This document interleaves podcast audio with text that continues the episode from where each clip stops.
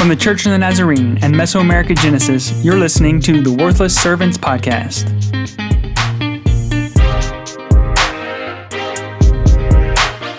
Hello, and welcome back to the Worthless Servants Podcast. Great to be back with you. And we are a podcast that deals with missions, that deals with culture, healthy church, and a lot more. And I need to present a few people that are here in the room with me. As I said, I'm Scott, but to my left, Emily Armstrong. Hey, everyone. To her left, Natalie Franco. Hi, guys. And to my right, Dario Richards. Hello. We are back again, and today we have something interesting and perhaps controversial. Polemic. Polemic. I yeah. like that word. Yeah. I, I introduced the word polemic to Natalie a couple days ago. polemic. It, it, yeah, it kind of translates a little better, I think, in Spanish than it does in in English. But anyway, so we have something interesting that's our topic today. Recently, Emily and I came across a blog post that grabbed our attention. Uh, there's a missionary named Amy Medina, and she wrote an article for Missio Nexus. Uh, it's a missions organization. The title of that article was "In Defense of Second Class Missionaries." Ooh, already, already, Wow, yes. I feel like you're punched in the stomach, right? In, in defense of second class missionaries. And in that article, she highlighted what she sees as the church's tendency, especially in the West, to categorize missionaries, right? So funding and even prayer support are raised and they're promoted more in her in her experience for cross-cultural workers who are deemed to be on the front line, those really important ones, right? but the other supporting ministries are kind of overlooked. So it caused us to say, let's dedicate an episode to this. Emily, can you just kind of refresh us after kind of reading the article? Obviously, if someone's listening to this, they have not read that article, though we'll uh, include that in the show notes. But could you just kind of refresh us on kind of what her argument is? Yeah, she had um, what we kind of boiled down to about five different arguments, and it's not a long article. So if you wanted to read it, you could literally do it in four minutes. It's not huge. Um, and this is kind of what she uh, places. She says um, that there's a class system among missionaries according to assignment. And she kind of sees it as like an A list missionary, a B list missionary, and a C list missionary. So let me say what those are. Yeah. Like I I have the article up, and she Okay. literally would say, "Who's on the A list?" Well, church planners, Obviously. and, and especially unreached people groups, and maybe pastoral trainers and Bible translators. But then B list would be healthcare workers and doctors and community development and some of that stuff. But the C list would be administrators. Oh no, missionary member care, uh, teachers of missionary kids. You know, some something else that's kind of considered support. So there's all of those people we would say are missionaries, but she's saying it feels as though there's an A list, a B list, and a C list, like Scott just said. Uh, she also says that some missionaries are viewed by the sending church as maybe like not real or not cool. You know, like it's not, uh, it's just, well, you're not really a missionary in what you're doing. They don't see the assignment as missionary assignment. She also says that in her personal experience, what she saw was hardly any support or excitement around their family's assignment to third culture kids, which we've talked about in a different episode. If you want to check that out. Yeah, maybe just recap. uh, You know, missionary kids are known as well. We're not really part of our parents' culture, but we're kind of different in this new culture where we're living, and so it's kind of develops into a third culture. So Yeah. So this author, her assignment was to work with missionary kids, to work with third culture kids, but um, they didn't get a lot of support for that. But then they changed assignments and they started working with training pastors in a country in Africa, and all of a sudden they were like they had more support than they ever needed, and they were like, we literally don't know why there's a difference. They're both missionary assignments. She also says if things like member care, teaching children, and administration or finances are not prioritized, it creates a serious stress for the missionary on the field, which is true. And the last thing that we were able to pull out of it is that she um, makes a reference to Paul's image of the body of Christ, which is found in 1 Corinthians, applies to missionary sending and support, not just to the local church. So she uses Paul's metaphor of uh, the body of Christ as this missionary sending structure as well, not just a metaphor for the local church. Yeah, so I mean, I feel like we've got a lot here. Um, do you agree with the author? Does this make you feel comfortable, or are you like, this is obvious? Yeah, it, unfortunately, this happens. What is what is your reaction? Can I say, when I was reading that article, I was like, oh, wow, it hurts. It hurts a lot. Um, and I want to say something that the author was saying. Uh, she was kind of uh, mentioning that she and her husband worked for eight years in a ministry, like in a missionary school. Um, and when they were trying to raise support, like to raise funds, they were trying to call um, and send information packets over to 200 churches in California, and they just heard back from two. And um, the churches uh, were telling them over and over again, sorry, but that ministry doesn't fit into our strategy That doesn't fit into our local church strategy to help with missions. to help with missions. So that's why they didn't raise any funds from those churches because their local strategy was different from what they were doing, uh, helping in school ministry. And I think that way of thinking downplays God's work. Like if it is not, if we're not gonna train plant church planting, if we're gonna, if we're not gonna train evangelists, then it is not as like this is not important. Everything else is not as important as this, and it's everything else is just not good enough. Mm. And it's like, oh wow! And then everybody else who has been feeling this call to do something different than that, then it's not good enough. It's not important for God's kingdom. I was just like, oh wow. D- but did you, I mean, did it resonate with you? Of course. have, have you seen this? Of course, I've seen that. Um, I can say, for example, I've heard lots of pastors talking about discipleship, for example. And we as Nazarenes, we have that mission to be disciples and make disciples in all mm-hmm. the nation. And I completely agree with that. I think we cannot be Christian without being disciples and make disciples in all the nations. But also, I've heard them saying everything else is not necessarily like everything else is good, but it's mm-hmm. not as mm. necessary as discipleship. Mm-hmm. And I agree at the point it is really necessary, it is essential discipleship.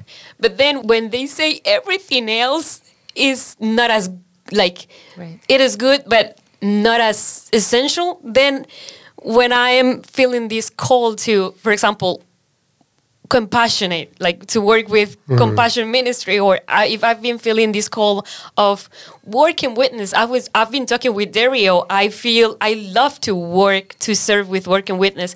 Then and, I and some people don't know you are an architect. I'm an architect as And- well. and yeah, so I love is that like less than, y- you know? Exactly. And I've like, like in all the dreams that God has been putting on my heart to to do with the church through another ministry than discipleship, then it is not good enough as discipleship. Like I'm not saying it is not important. It is. But why do we have to say everything else it is not as good as this? Right. Mm-hmm. Well, and and certainly if you're an administrator, if you're a finance coordinator, if you're an architect or a work and witness uh, coordinator, like discipleship still is the basis. We do all those It things is. to g- go and make disciples.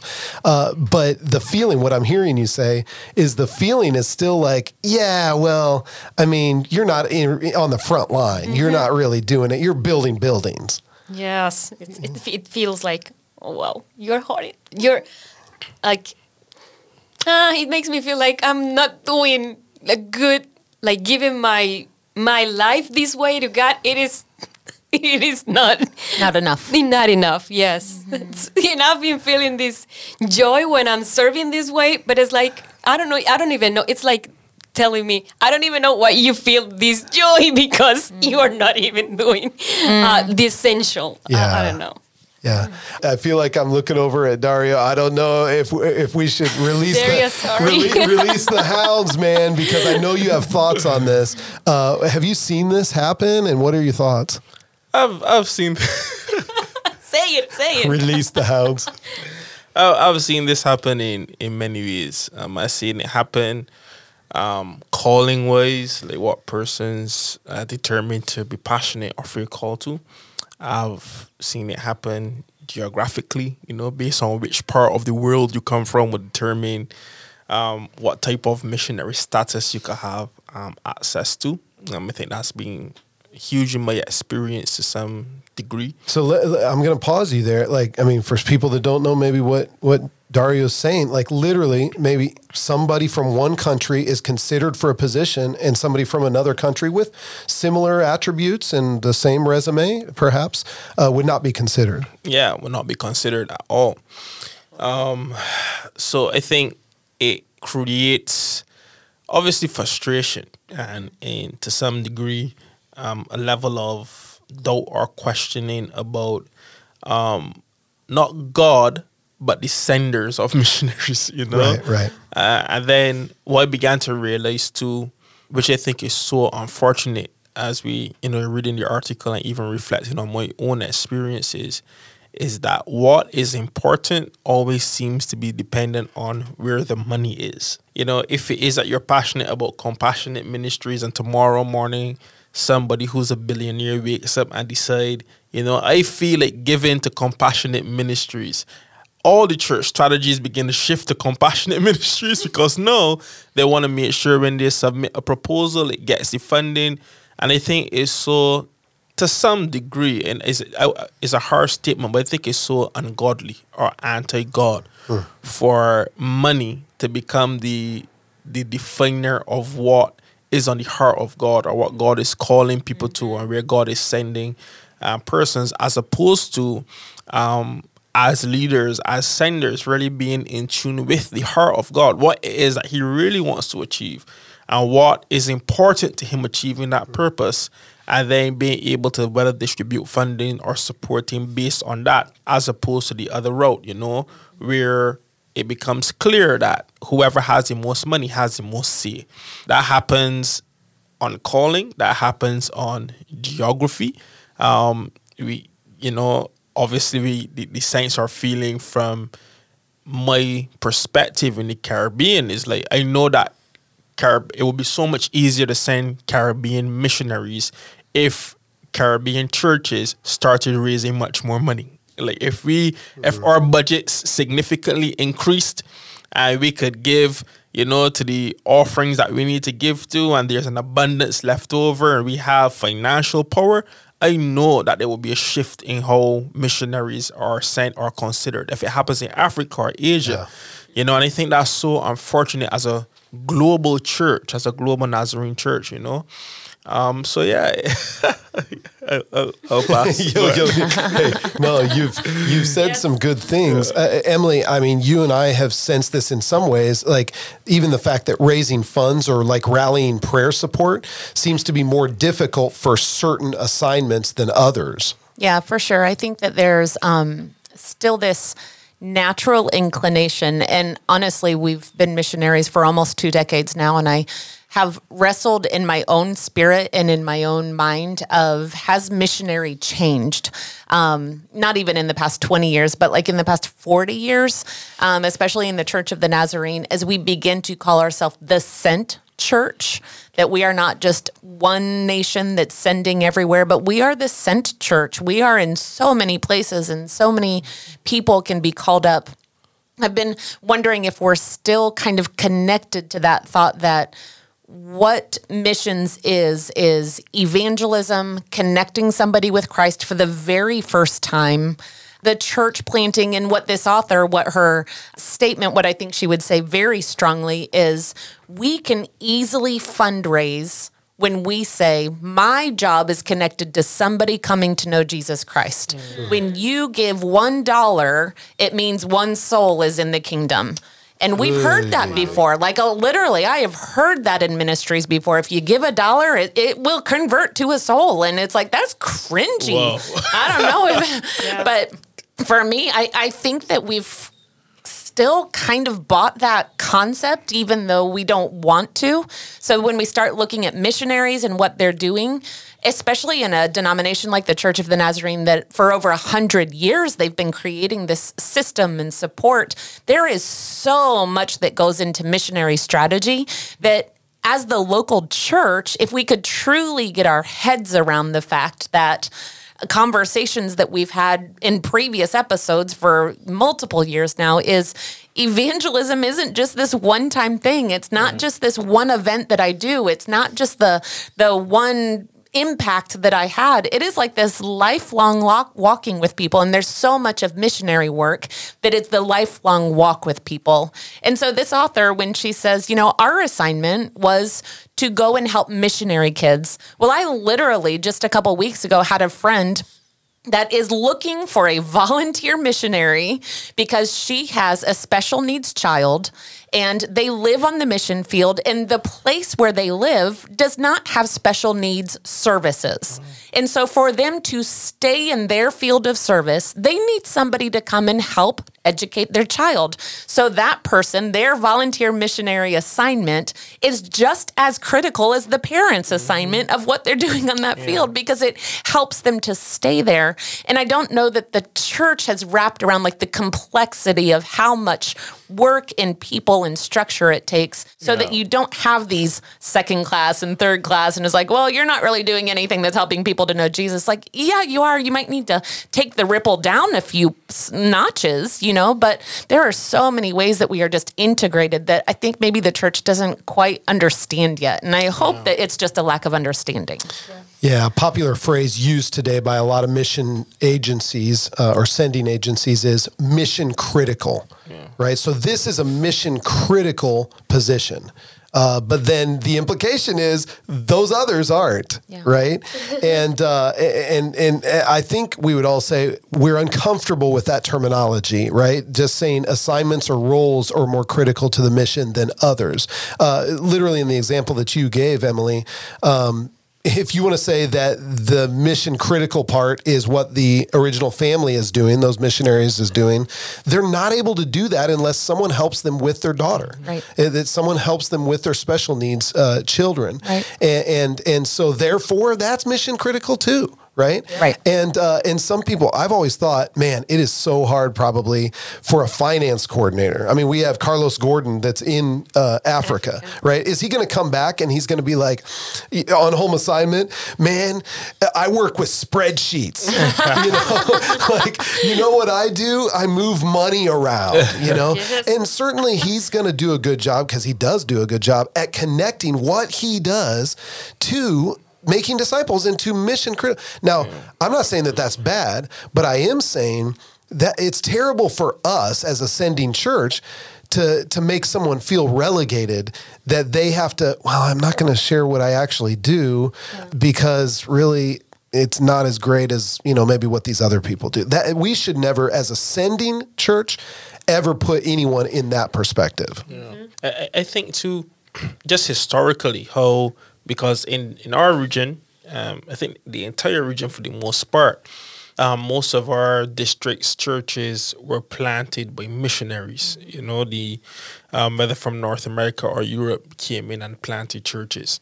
And I think based just what Emily was mentioning, the ultimate goal was often just a conversion. You know, a persons converted to Christianity. You just make decisions. But what that did is it continuously created this sense of heavy dependency on the planting or the North American or the sending or the sending church because obviously if you're going to be a missionary to a country, the intention, the goal must be bigger than just seeing people converted. You must have also have a plan and a strategy for establishing churches, which translates into training and raising up pastors, which translate into um, building communities and building families. And you know, the goal isn't just know about the spiritual reali- reality, but how do you, as a missionary, contribute to the strengthening of an entire community? Right. Right. Social needs, mental social needs, needs mental needs. Right. And I think that's where so much get lost because the goal or the I shouldn't say the goal. I should say the right goal or the the the the, the goal that we should have is not clear. You know, the goal or what we're targeting is really just a piece of the puzzle.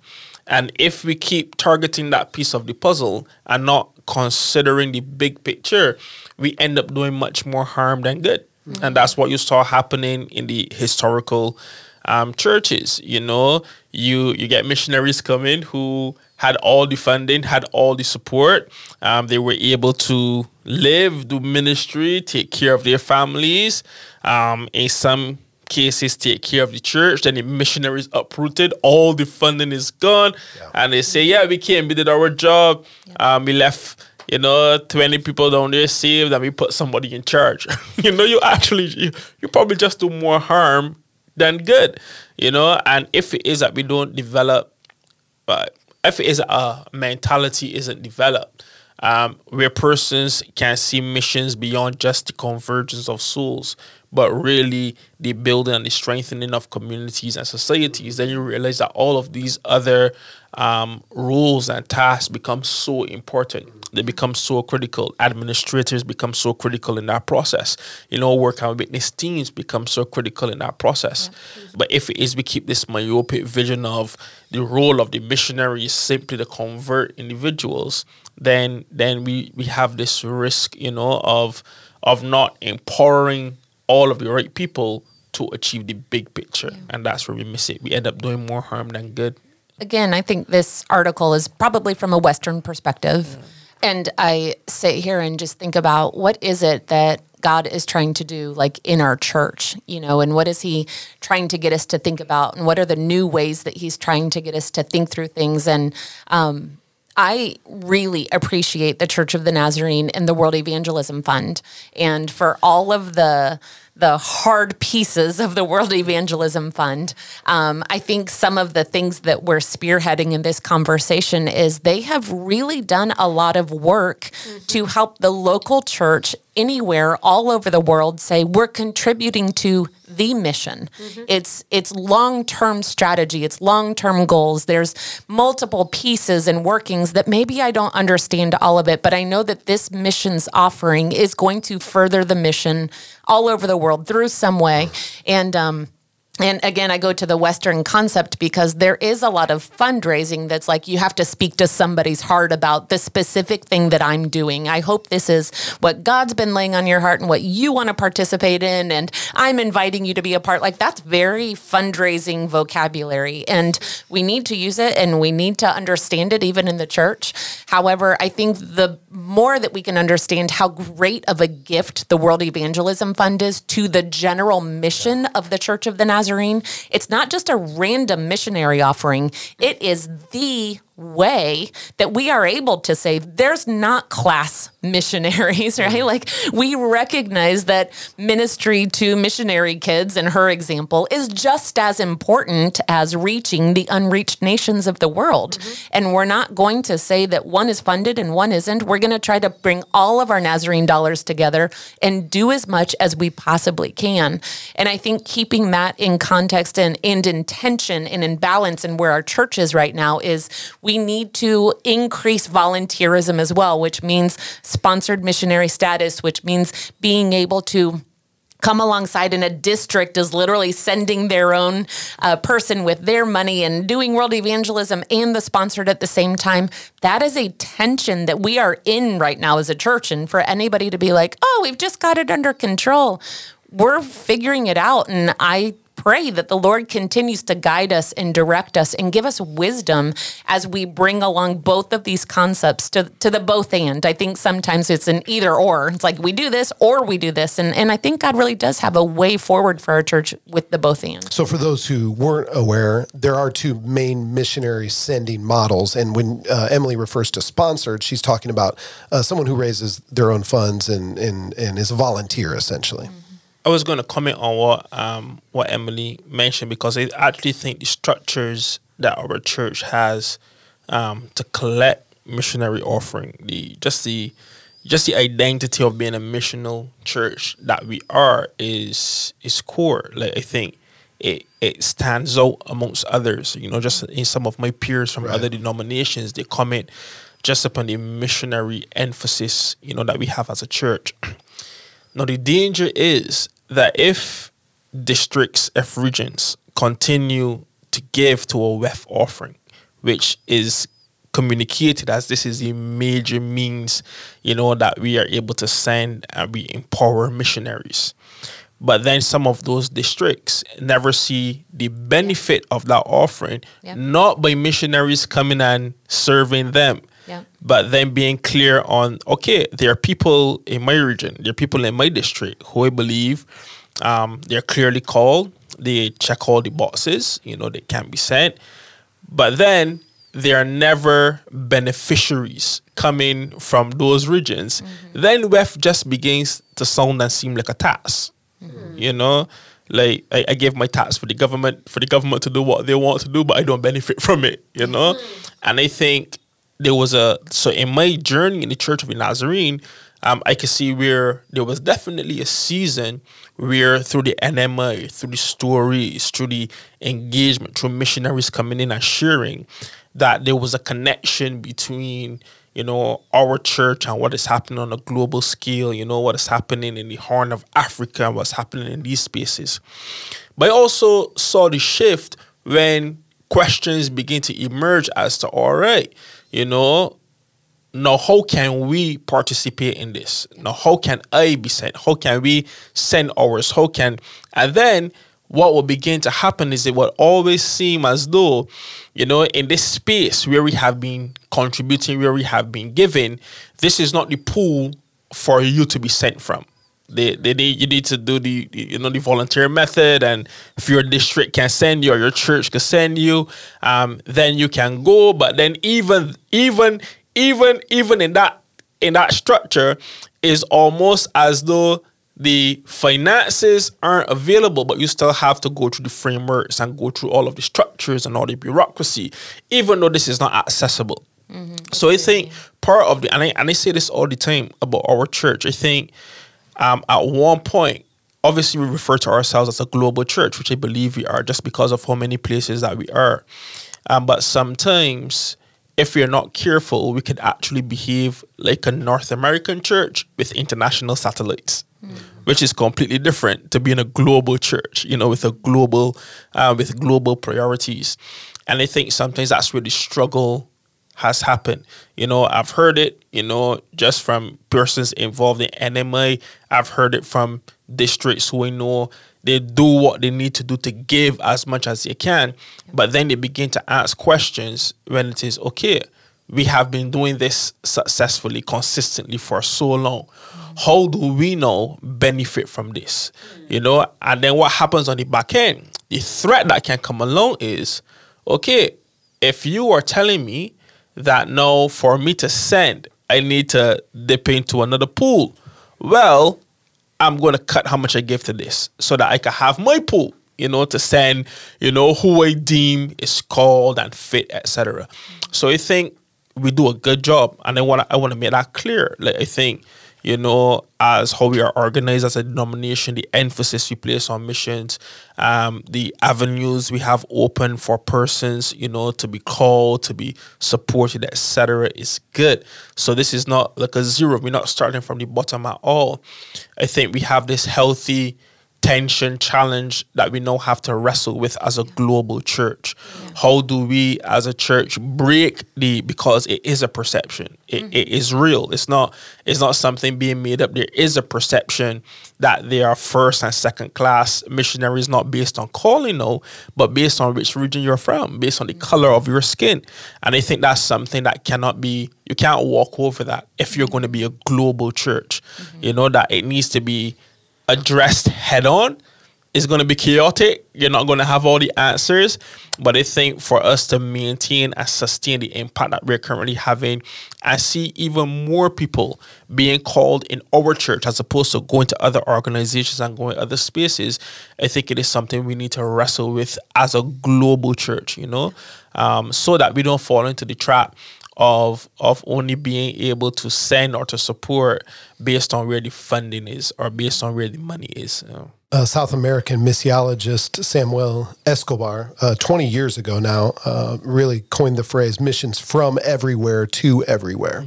And that's what we need to see, not as just theory. Yeah. Uh, We need our structure to reflect that. Yeah. And, you know, and, and not everyone is great at fundraising. Not everyone is from your exact geographical area. Not everyone is uh, involved in the missions, the specific missions assignment that you're passionate about. But we are a body, we are a team. In fact, um, I thought it was very interesting how the author kind of concluded. Maybe we can conclude as well our episode uh, with Romans 12 that says, We, though many, are one body in Christ and individually members one of another. Having gifts that differ according to the grace given to us, let us use them. That's from Romans 12. So uh, the author, Amy Medina, says the legs can't do anything without the arms and fingers and neck. So go out today and find your nearest missionary accountant or counselor or MK teacher. She's really talking about assignment, but we've ta- we've addressed things that are geographical or that you know maybe for, for other reasons they're deemed second class. No one ever says it, but that that unconsciously are second class. So go find people like that, join their support team, advocate for them, I would say, encourage them in their pursuit of their calling, affirm their value to your church and to our denomination and our team, and remind them they are never second class. I think that is so, so crucial. Well, Emily, uh, certainly there will be people that are opinionated about this, uh, that maybe feel like uh, this is really a tough way to talk about this, or maybe are like, oh, it's finally time that somebody talked like this, you know? How could people dialogue with us in this journey? Yeah, we invite the um, conversation over on our Facebook page, which is the Worthless Servants Podcast.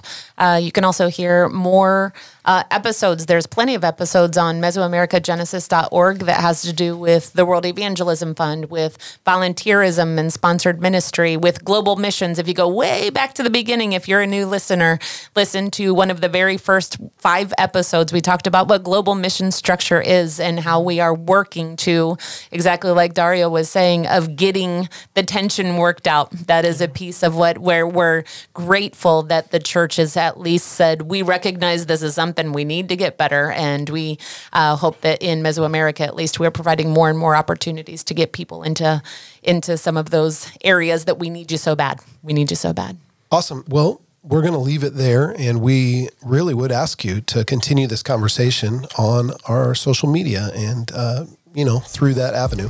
We are the Worthless Servants, and I'm Scott Armstrong. I'm Dario Richards. Natalie Franco. And I'm Emily Armstrong. And we will talk with you next time.